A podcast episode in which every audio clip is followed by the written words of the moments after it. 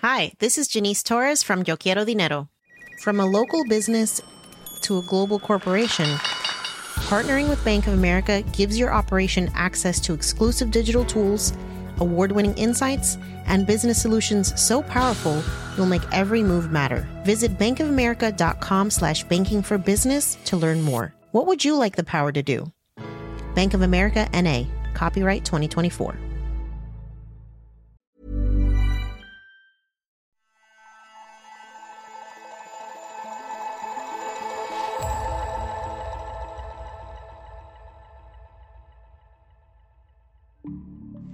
Так, ну бачимо, у нас такі позиції. This is a clip of some soldiers in Ukraine. The pictures have echoes of the First World War.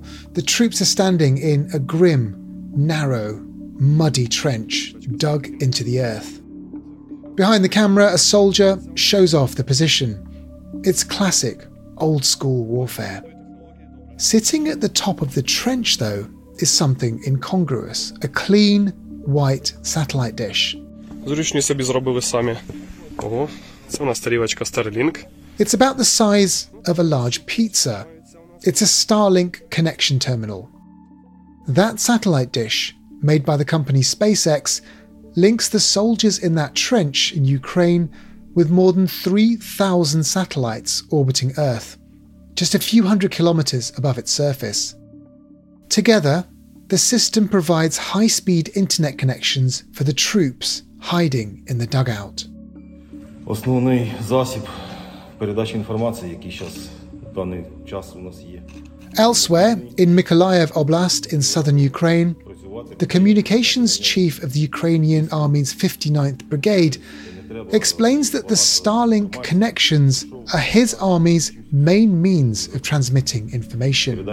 The Starlink system is easy to use, says the commander, and he makes a point of thanking the man who's provided the terminals, Elon Musk.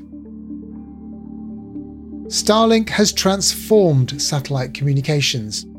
Fast, resilient, and portable internet access is available throughout Ukraine, despite power blackouts in a country whose hardwired communications infrastructure has been attacked and severely damaged. Starlink lets soldiers send intelligence, orders, and even to direct drones. It was invented for use by civilians, but it's in war that the technology has demonstrated how vital and revolutionary it can be. Hello and welcome to Babbage from The Economist, our weekly podcast on science and technology. I'm Alok Jha, The Economist science correspondent. This week, how Starlink satellites have saved Ukraine and could change the way in which all wars are fought in the future. We'll explain how the thousands of satellites bundled together to create reliable, resilient connections for both Ukraine's civilians and its army. We'll also explore how satellite constellations in low Earth orbit seem to be at the heart of a new space race, pitting countries and companies against each other to build their own communication systems.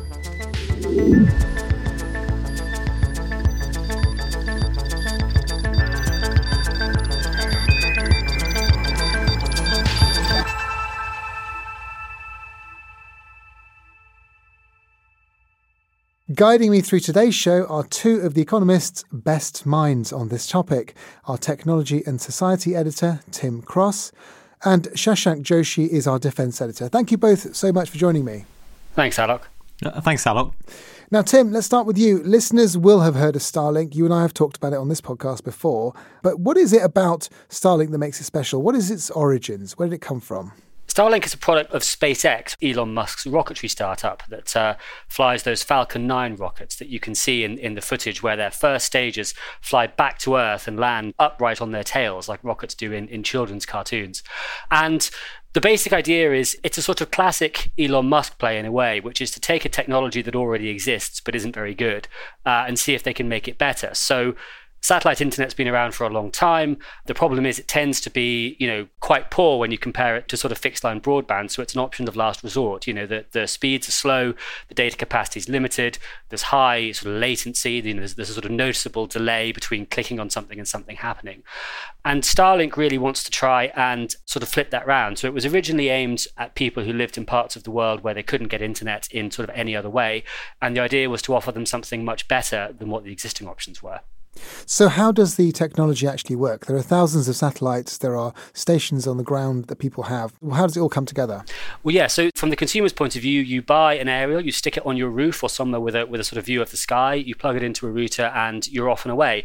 But you put your finger on the sort of big difference between Starlink and other constellations, which is in the past, the way things have tended to work is because rocket launches are expensive, you can't afford to fly too many satellites. So you get one big, super complicated, high capacity satellite and put it in a very high orbit. And that means it can see a large part of the Earth's surface at once. So, you know, in that sense, it's efficient.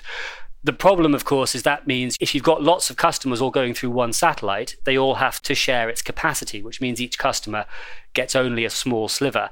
And because you're flying so high, it takes a sort of appreciable, like detectable amount of time for light to get from the ground to the satellite, back to the ground again, and then do the whole uh, journey backwards. And the, the key idea of Starlink is to flip that on its head. So instead of having a small number of, of, very big satellites, you have huge numbers of very small ones that fly hundreds of times lower, a few hundred kilometers above the surface. Each satellite can only see a small part of the Earth's surface. So that means in order to cover the whole world, you need absolutely loads of them. So at the moment, there are about three and a half thousand Starlink satellites in orbit. It's only been going since 2019, but it already accounts for half the active satellites that exist. Uh, and SpaceX's plans eventually are to launch 20 or maybe even 40,000. Now, the benefits of a system like this are clear in some respects, but Shashank, over the past 10 months, Starlink has become probably most well known for its role in Ukraine. Can you just um, tell us how that began? Well, appropriately enough, given Elon Musk's ownership of Twitter, it began with a tweet. And it was a tweet by Mikhailo Fedorov, who is Ukraine's Minister of Digital Transformation. This was, I think, two days after the invasion began. And he wrote to Elon Musk saying, You're trying to colonize Mars. Russia is trying to occupy Ukraine, meanwhile please give us Starlink, allow us to communicate, help fix our problems.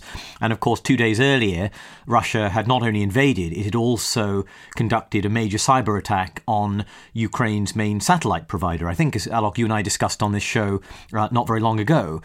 Within days of that tweet, there were lorries full of Starlink dishes, the ones that Tim's just described, arriving in Ukraine. And by May, around 150,000 people were using it daily. I think now a huge proportion of Starlink's overall traffic uh, globally comes from Ukraine. It's basically become an integral part of the country's communication, both civilian in terms of things like government services, broadcasting Zelensky's nightly messages, but also military. It's become an absolutely uh, critical part of the war effort. Okay, well, let's unpack that then, Shashank. Can you give me some examples of how uh, the commanders and soldiers on the ground in Ukraine are actually using this type of internet connection to actually wage war? they're using it for all sorts of things on the battlefield. One of the things I thought was most striking, having spoken to someone who recently observed them using this on the battlefield, was an app. And it's an app whereby uh, a Ukrainian soldier who spots, let's say, a Russian tank or an air defense system can upload uh, image of that uh, using the connectivity provided by Starlink. That is then sent to, say, a sort of, you might consider it a group chat of artillery battery commanders who are again also relying on Starlink and the connectivity provided by it. And they can choose amongst themselves, you know, who hits this target. They can deconflict which gun strikes what and when. If you like, it's a sort of Uber for howitzers.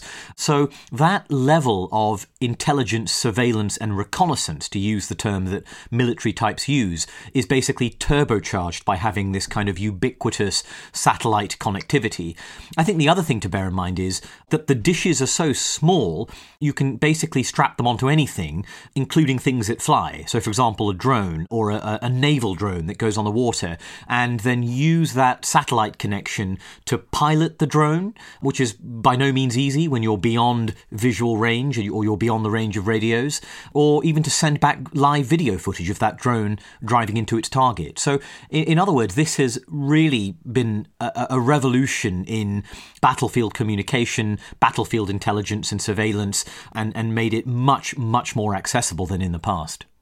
Tim, the uh, capabilities that Shashank outlined there is quite incredible. Um, but what is it about Starlink that allows that to happen? I mean, this, is it completely advanced technology, or is it just better use of that technology and lower power and that kind of thing? Well, I suppose the biggest benefit it gives you is just the sheer quantity of bandwidth that you get. SpaceX don't publish exact figures, but if you look at some of the speed tests that are done, you know, Starlink consumer connections offer you perhaps 100 megabits a second of bandwidth. And as Shashank just said, these are small aerials, so they're about the size of an extra large pizza or something like that. They're very portable. You can set them up on rooftops and take them down in, in a couple of minutes. You can strap them to other things. So basically, you have these kind of frontline soldiers who are swimming in bandwidth in a way that they haven't been in the past. You sort of got ubiquitous internet right up to the front lines of the battlefield. So it just lubricates, as I understand it, all the processes that before we had something like this would have taken a bit longer. So it makes the whole system more agile and able to react a bit more quickly. And the dishes themselves as well, they're, because they're portable, because they're small, they don't need much infrastructure, they're sort of rugged. So we've talked about the military applications, but also that's useful for civilians in a war zone. So for instance, when Kherson was reconquered by Ukraine, I think it was Starlink that helped them get local mobile phone connections working again quite quickly because it could provide a link out to the wider internet. SpaceX have changed the software so that you can power these things off the cigarette lighters in cars, for instance, or you can kind of jury rig almost any kind of power supply into them. So if you're living in a Ukrainian city and the Russians are sending missiles at your power plants, that makes Starlink quite resilient compared to something like a sort of conventional mobile phone network. But Tim, uh, fundamentally, Starlink is still civilian technology, right? Military technology is famously expensive and hard wearing. How does it compare? I mean, can it be interfered with? Can it be broken in some way, in a way that perhaps military operators wouldn't normally use this sort of technology otherwise? Well, I mean, this is the question, isn't it? You know, you might argue that military is as military does, but um, but yeah, Starlink was designed primarily as a civilian technology. I, I wouldn't be surprised if SpaceX had always had you know, something like this in mind. But it's proven surprisingly resilient. Shashank mentioned the attack on another satellite provider just before the war in Ukraine. And SpaceX have said that they've seen cyber attacks as well, but so far they've been able to sort of dodge them all. They can update the software on the dishes to react to these things quite quickly. Because the dishes are small and portable, it's quite hard to destroy them. And then, of course, people will say, well, you know, can't you target the satellites themselves? And I think that the, the trick here is that there are so many of these things that that's much harder or, or perhaps even impossible. I think Tim's exactly right. So, America and the Soviet Union have tested missiles that can blow up satellites since the 1950s. That's not new. And more recently, so have China and India, uh, among others.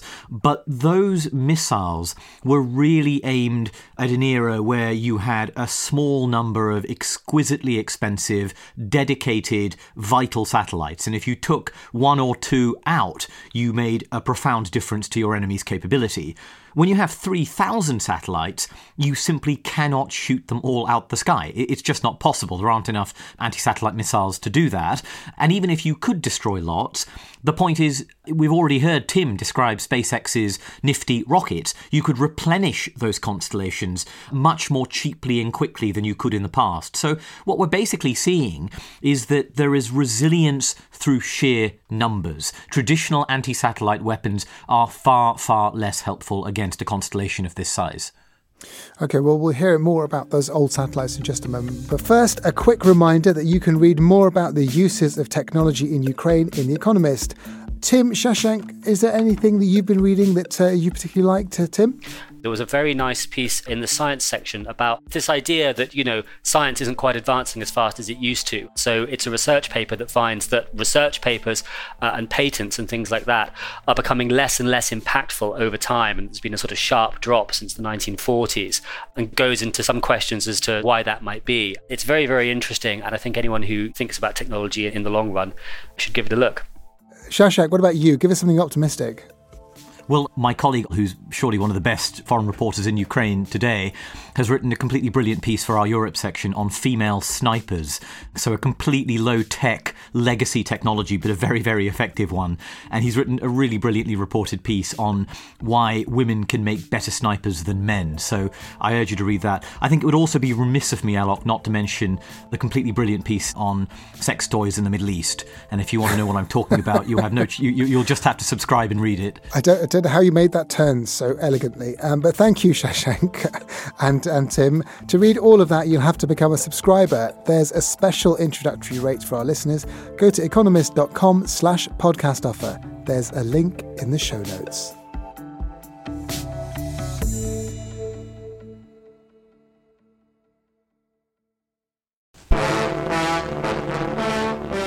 Using satellites as a means of communication during war has a long but mixed history The first step toward the conquest of space. With rockets already soaring 250 miles above the ground, the United States turns to the artificial satellite. The first satellite that launched into space, Sputnik 1, came from the Soviet Union in 1957. It had a radio transmitter on board.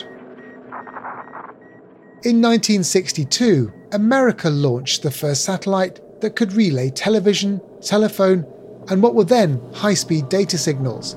It was called Telstar 1. Even as our moon, which follows the Earth in its journey around the Sun, the man made satellites the size of basketballs will soon circle the Earth.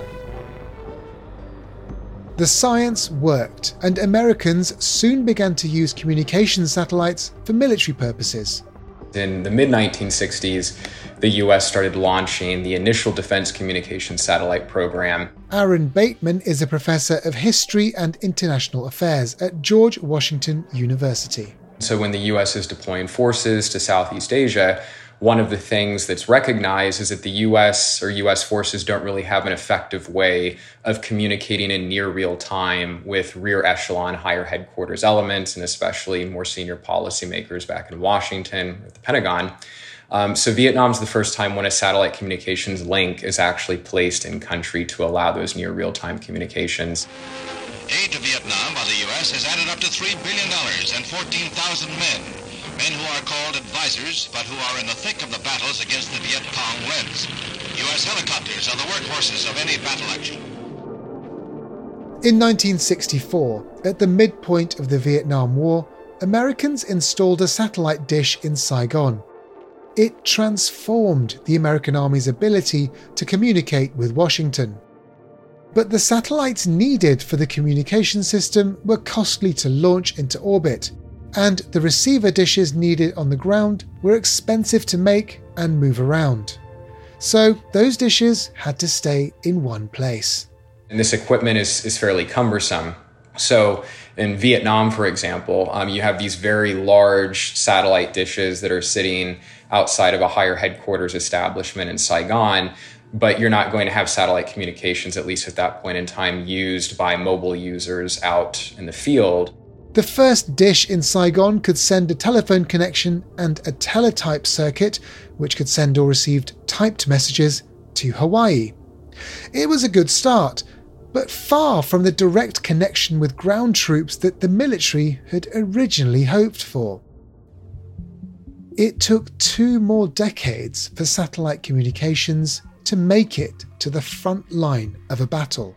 When Britain deployed a, a naval task force in April and June of 1982 to retake the Falkland Islands from Argentina, that's really, in many ways, when not only the British, but even um, US government officials really recognize how important satellite communications were for tactical users because you have British ships deployed out at sea that are using satellite communications not only to relay messages back to Whitehall, but also to be able to share things like time sensitive intelligence. By the first Gulf War in 1991, America's army had 128 satellite terminals scattered throughout its forces, connecting them to 60 satellites in Earth orbit. In combination with GPS, satellite communications transformed the Gulf War. They enabled bombs to be guided with precision. They allowed soldiers to navigate accurately across vast deserts. But satellite comms were still limited. Traditional geosynchronous satellites, in other words, those that orbit over a fixed spot on the Earth's surface, sit at around 36,000 kilometres from our planet. Being so far away means they can't really deliver data at much more than 10 megabytes per second, and that's nowhere near what you might need to command a war. And with satellites that far away, it takes longer for data to pass up and down, this leads to latency or delays in communications. That's no good for directing a drone, for example. Another problem with the signals used until now is that they can be jammed by bad actors, cutting off communications entirely.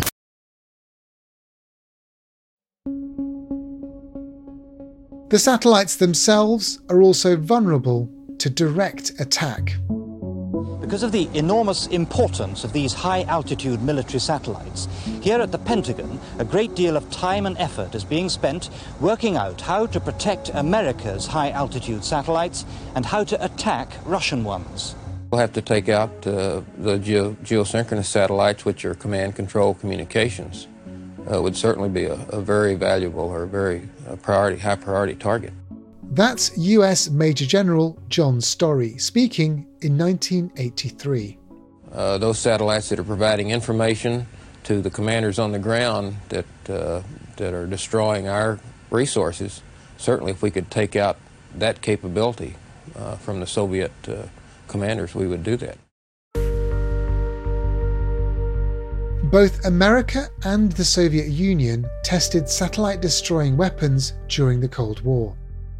In November 2021, Russia tested such a weapon once again, blowing up an old Soviet satellite.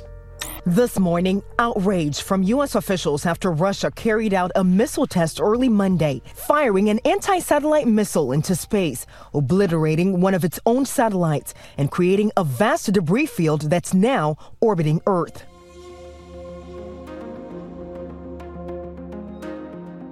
Starlink, however, is a lot less vulnerable to these kinds of direct attacks. To make a dent in its network would need a lot of satellite destroying missiles. That resilience, added to the very fast internet connections, is proving so useful in Ukraine that other countries and companies around the world are paying much more attention. Will SpaceX's success in Ukraine usher in a new space race. That's coming up.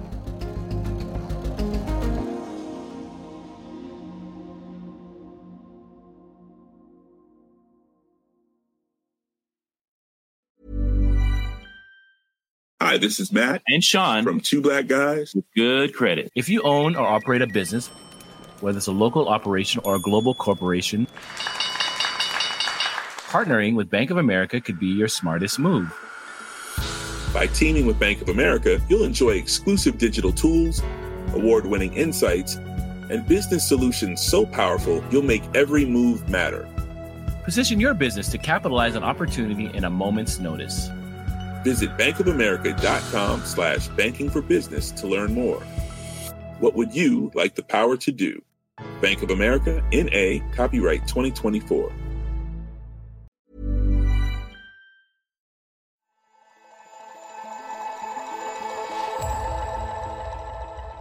Today on Babbage, we're talking about how a single American company, SpaceX, has changed the course of the war in Ukraine and may shape how wars are fought in the future.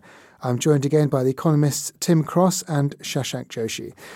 Shashank, let's start with you. Um, so far, we've discussed on the show how Starlink has played an important role in Ukraine.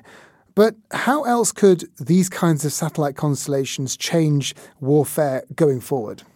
Well, as Aaron Bateman explained, the use of satellites in war isn't new. What's different is just the sheer amount of it. You know, you are swimming in connectivity for the reasons that Tim has discussed earlier. And so if you look at older wars, even Iraq and Afghanistan more recently, Western armies had a lot of satellite communication, but it was mostly for headquarters. You know, in other words, senior officers doing senior officer things. And if you got down to the sort of level of the average grunt on the front lines, right at the edge of the battlefield, it was much more limited. They did not have the kind of 100 megabits per second bandwidth that Tim was talking about earlier. You know, so yes, you had huge amounts of full motion video being taken by drones in Baghdad or uh, wherever else, but it wasn't necessarily accessible right at the bottom of the battlefield. What Starlink has done in Ukraine, and I think in a way this is the vision for other armies, is bring that level of connectivity to the lowest unit, right down to the bottom.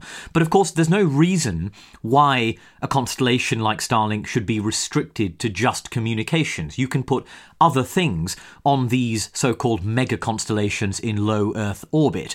So, for example, that could be navigation and position systems like GPS, or it could be Earth observation, things like imagery, radar satellites, all kinds of things. You know, the Pentagon and other military organizations are thinking very hard about the other kinds of stuff they might be able to do with this kind of constellation. Tim, so far we've talked about Starlink. I mean, really, Starlink has dominated um, the satellite communications of this new type. This obviously been developed by SpaceX. Um, why are they so dominant? And is it because of first mover advantage? Is it because of monopolies of scale of the number of satellites they've already got up in orbit already? Or do they have some sort of secret source that we just don't know about?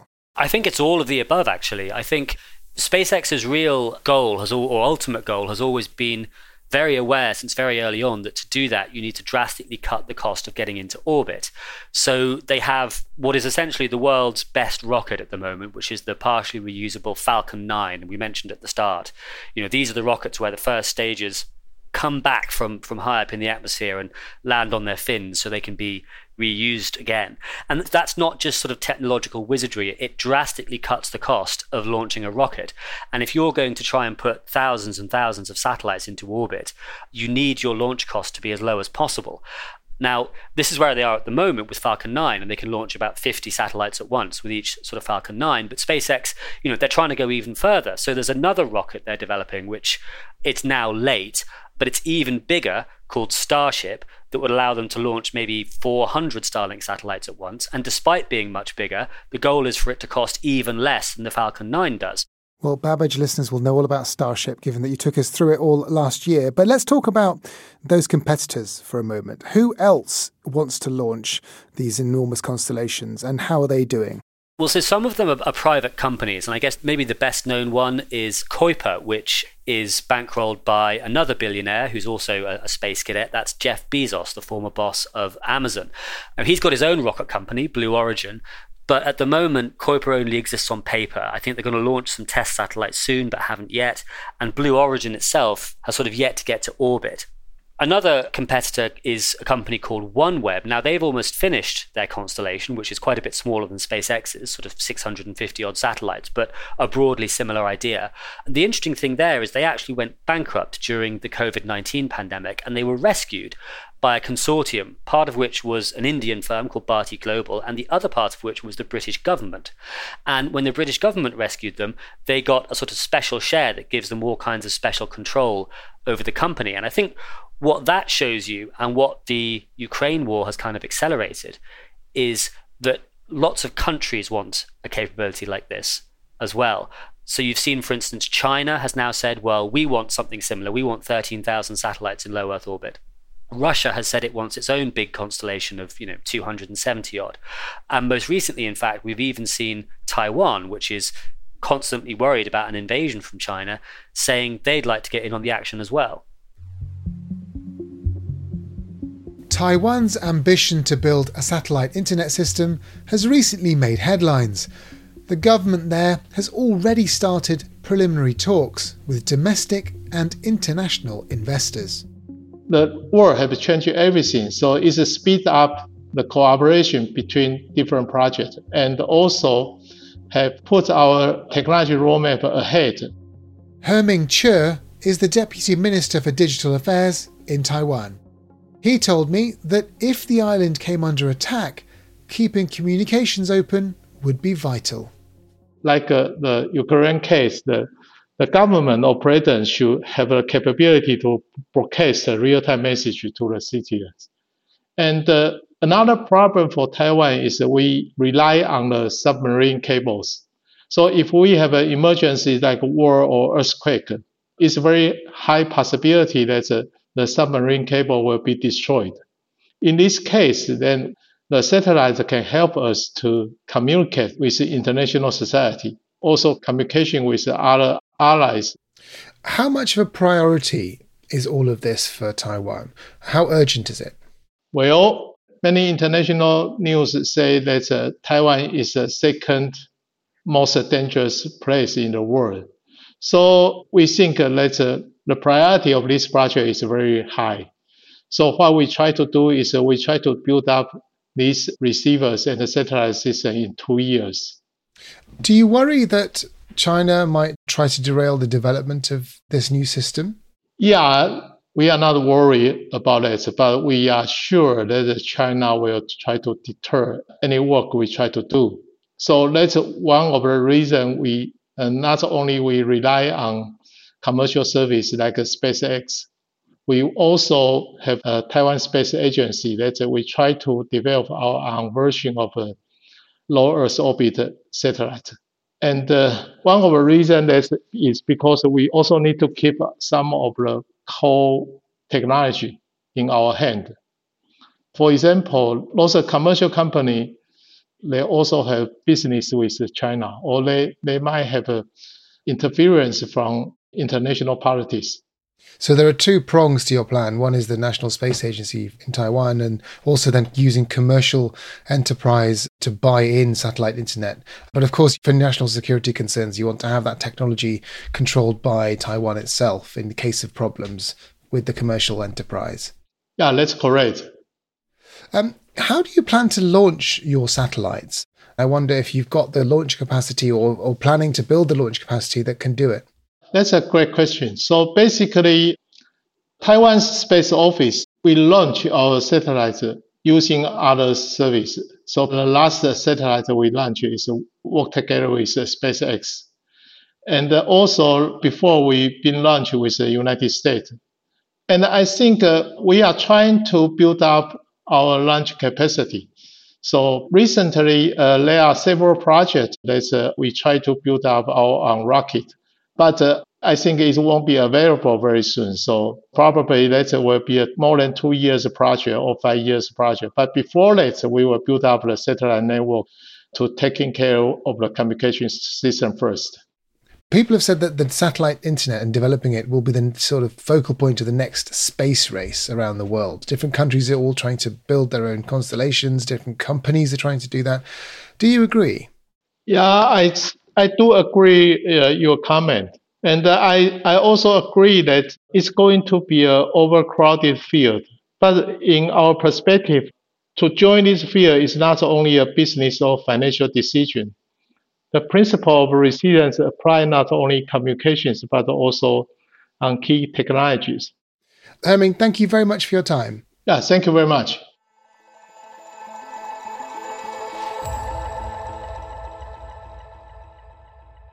I'm back with Tim Cross and Shashank Joshi. Tim, why is it that each of these countries want their own constellation? I mean, if a single constellation of tens of thousands of satellites is up there, couldn't all countries use the same one? Well, they could in theory, and you know, obviously that would be much much cheaper than launching several direct competitors. But I think people are thinking of it in the same category as things like, for instance, GPS. So GPS started life as an American military system. It turned out to have all kinds of uses for civilians as well. But it's become so useful and so important to modern war fighting and to economies and so on that countries have said, well, we're a bit uncomfortable about relying essentially on the generosity of the Americans to ensure that this thing carries on existing. So that's why we have Galileo, which is the Europeans' version of GPS, or GLONASS, which is the Russians' version. Um, seems to me that these sort of giant constellations for communications or whatever else are now seen in the kind of same category, and people think we need to have access to this, and we need to have access to one of our own, not one that's run by another country. So sovereign control, essentially. Sovereign control, exactly, and you know perhaps even made sharper by the fact that at the moment SpaceX, it is an American company, but it's controlled day to day not by the American government like GPS, but by one single very wealthy individual who presumably has his own agenda. Yeah, it's time to mention the, the billionaire in the room, Elon Musk. He, he seems to have a huge amount of power in this war and potentially future ones as well. Yeah, I think that's true to an extent. I mean, the big example of this was back in October, I think it was, when Musk polled his Twitter followers on whether Russia should be allowed to hang on to Crimea, which of course it seized in 2014. And understandably, this caused a big row with the Ukrainian government. So, foreign policy by tweet. Exactly. And to some extent, he controls how Ukraine can use this system and where they can use it. So I think that's an issue, and it, it's one that arises from the slightly unusual kind of voluntary way in which all this was arranged. You know, a, a, lot of the Western aid to Ukraine has gone through governments. All of the missiles and artillery pieces and bulletproof vests and so on are funneled through governments. But the Starlink deal, as Shashank mentioned at the start of this, essentially was done by tweet, sort of off the cuff. And that's left Mr. Musk with an awful lot of power. Whether this is a problem in the long run, I don't know. I mean, some people argue that his other business interests might sort of get in the way. So we've just heard that Taiwan is keen to have a system like this. I wonder if something that factors into that calculation is that China is a very big market, both for consumers and production, of Mr. Musk's electric cars, of Tesla. And Musk himself, there's no doubt he's sort of very clever and an extremely accomplished engineer. He's spread very thin and sometimes seems to behave rather erratically. So it wouldn't surprise me if there were several people in the Ukrainian government who, you know, lie awake at night worrying about these sort of things. And Shashank, does the idea of Elon Musk being in charge of all of this concern you at all? Just one person having so much control? Alok, if you want to see an example of a narcissistic billionaire making decisions of war and peace using this technology, look at the example of Crimea, a part of Ukraine which Russia annexed illegally in 2014, and Ukraine wants it back. In September, Ukrainian officials told us that Elon Musk had rejected a Ukrainian request to use Starlink there. And what we've been told since is that he has also resisted the use of this in other parts of Russian occupied territory. So, for example, Ukraine can't fly drones into those areas to conduct attacks because the receivers just wouldn't be able to get a signal from the satellites. And I think this shows you a billionaire who owns this constellation is able to influence these minute tactical decisions just by virtue of owning and controlling this constellation. I think that's deeply worrying given what we know about Elon Musk's capricious mercurial style. Shashank, um, normally, if you have military equipment, missiles, tanks, whatever else, it goes through governments. I mean, the defense companies don't directly deal with foreign governments like this. Why is it that Starlink, which has become so integral to this war, is still a sort of a private industry donation? Why is it not going through the Defense Department of America? I think it's an illustration of the way in which so much advanced technology, from satellite technology to artificial intelligence, is now in the private sector first. Unlike during the Cold War, when a great deal of it, uh, for example, GPS, as Tim mentioned earlier, was initially military technology developed by America's formidable military industrial complex that then became civilian. This is the other way round. Starlink exemplifies that shift. I think it's also increasingly intertwined and inseparable. So, for example, we see SpaceX launching a Starshield division of Starlink, which is explicitly marketed for military and intelligence customers, not just a kind of side hustle or a fortuitous accident like it was for Ukraine. But I think this does present a number of issues, and one of them is, for example, under the law of armed conflict or international humanitarian law, military objects are, under some circumstances, legitimate targets to be struck. So, if you're the Russians looking at this, and Starlink is playing an absolutely pivotal role in helping Ukraine fire artillery shells at your tanks, you might well view this, and not without some justification, I should say, as a completely legitimate target to hit. It doesn't mean you can do much about it, but I think it does show you that civilian objects, objects on which, you know, people sitting in rural Idaho or in Somerset in Britain or, or in parts of Africa may be relying for their broadband access may become really players in an ongoing armed conflict involving one of the superpowers of the world. Tim, just to wind things up, in terms of the technology itself, Starlink, how transformative is it going to be? This and the other satellite constellations that, that are coming? Well, I think if they all, or even if a fraction of them actually go up there and, and, get developed and are built, I think it will be potentially quite transformative because you could essentially have relatively cheap, relatively fast internet connectivity almost everywhere. I think it's one of those things that there are probably hundreds or sort of thousands of uses for.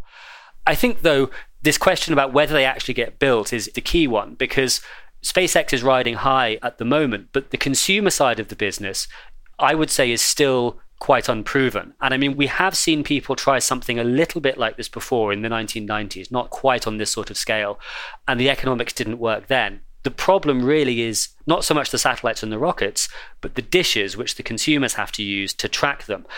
These things are sort of quite high tech, and at the moment, SpaceX sells them for $600 each, but last we heard from the company, it costs them about $1,500 to manufacture. So they're subsidizing these things quite heavily. And really, the entire business, or at least the consumer side of the business, will stand or fall on their ability to kind of drive those costs down. And it's not yet clear whether they are able to do so. And I think this is the interesting context in which to see the Starshield division that Shashank mentioned. We only found out about the existence of Starshield relatively recently, but we do know that America's army was experimenting with Starlink even before the Ukraine war happened it wouldn't necessarily surprise me that having had such an impressive kind of debut as a military system, SpaceX is now thinking this is a potentially huge revenue stream for it in the future and that Starshield is going to quite quickly become quite important to the business. Well, maybe Starshield was the, the plan all along, and it's just had a very good example of how it could operate. I mean, Shashank, is there any going back from the ubiquity of satellite communications for military commanders? No, armies develop platforms and kit and planes that collect more data, that send more data, that rely on more data, and they become accustomed to having all of that at their disposal, to seeing where the enemy is, to being able to send tactical information to others, to being able to communicate in voice and video with higher headquarters. And so, in a way, they get hooked on this and they need the means to fuel their addiction. And they've struggled to do that. In the War on Terror, uh, they could do it using fiber optic cables using fixed sites, but the front lines weren't moving very much. Ukraine is a new type of war, or, or indeed a, a reminder of an old type where the front lines move quickly, where armies can advance fast. In that sense, many Western commanders think it is a portent of what they may face one day, and therefore Ukraine's use of Starlink is, for them, a powerful example and a very important sign of things to come.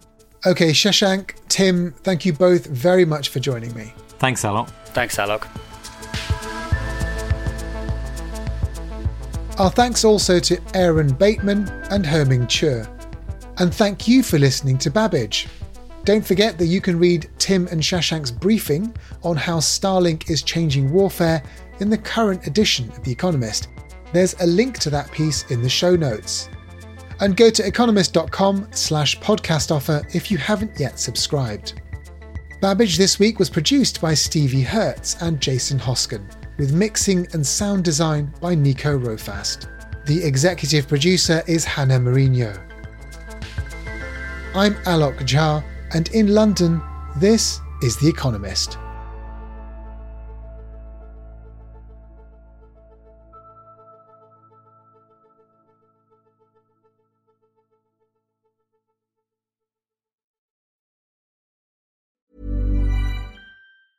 Hi, this is Matt and Sean from Two Black Guys with Good Credit. If you own or operate a business, whether it's a local operation or a global corporation,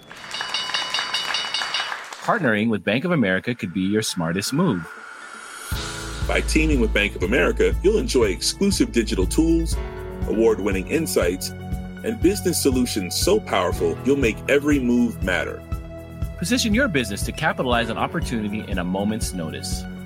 Visit bankofamerica.com slash banking for business to learn more. What would you like the power to do? Bank of America, N.A., copyright 2024.